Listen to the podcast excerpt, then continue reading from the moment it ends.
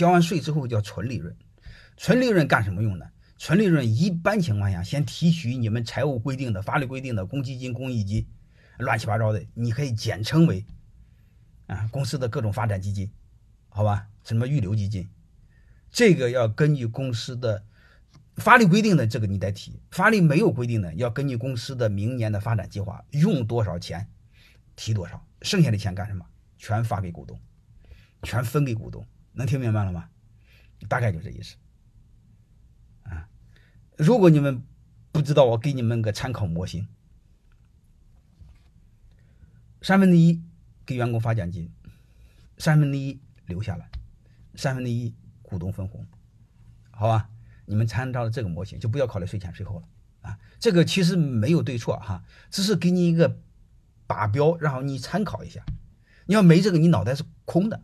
有了这个之后，你最起码有一个比较，我调哪调这个调那个，好吧？不要全留下来。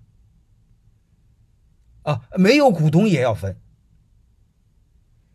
怎么会没有股东呢？你扯淡！你家的房子，你家的房子没房东吗？你偷的人家呢？偷的人家也有房东啊，是吧？你任何公司都有股东，至少是一个鸟。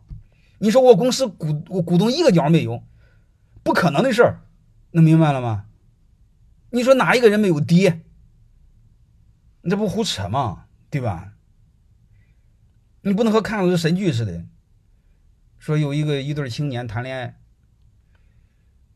谈着谈着就就就就就就就激情昂扬，说恨死小日本了。然后女青年就问男青年为什么恨死小日本？说我爷爷九岁的时候就被日本鬼子给杀了。好吧，公司至少有一个股东。我建议你们分红，因为不分红这个财产是公司的，它不是你的。如果要分红的话。你交了税之后，这个钱合理合法是你家的，你能听明白吗？所以我们一定要合理合法的，一定要分。有些老板傻不分，你不分，小股东不分，大股东不分，都不分。你家没钱，你说没钱从公司拿，从公司拿这个是违法的。你借钱要付利息的，你要手续不全是违法的，这是不可以的，好吧？所以这个这个我这个我建议股东钱一定要分，好吧？那还有一个，你说我分了之后，明年发展没钱，发展没钱再入伙，再增资扩股，钱再拿出来，这才考验你们的胸怀，同时验证你那帮股东是不是对你的公司有信心。能明白这意思吗？你要真正是一个有胸怀的人，各位，你出去。除掉国家规定强制性预留下来的，像公积金、公益金，其他之外，你全部分红，你敢吗？你这公司发展没钱，公司发展明年发展没钱，你让所有的股东再拿钱投进来，你敢吗？如果你要有这种信心，这你的企业一定伟大。那你说，万一分了他奶奶他不拿回来怎么办？公司发展不就没钱了吗？那就考验你的胸怀，你要敢。还有一个，我想告诉你。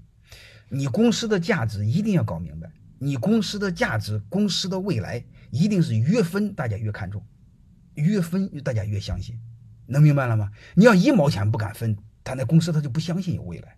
所以我建议你们真正有胸怀，大胆的分。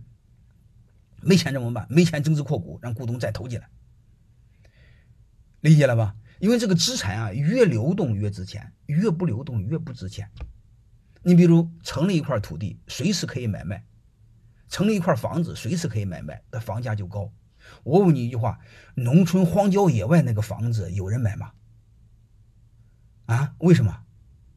它不能流动，能明白了吗？它不让流动，理解了吧？资产的流动性越强越值钱。你比如你的房子，你今天你想把它卖掉，你是卖不掉的。你想变现，至少你得打个折吧？有时候八折、六折、七折。你现在从银行贷款能几折？能到五折了吧？能明白吗？它流动性差。你比如你买个黄金，基本上可以九九折，就马上就随时变现嘛。你说你拿的现金，随时百分之百的变现嘛？能听明白的意思吧？叫资产的变现性、流动性越强，这个资产的价格越高。所以你公司也一样的事儿，你公司这个钱越分分的越厉害，公司就越值钱。越值钱的时候，你公司就不缺钱。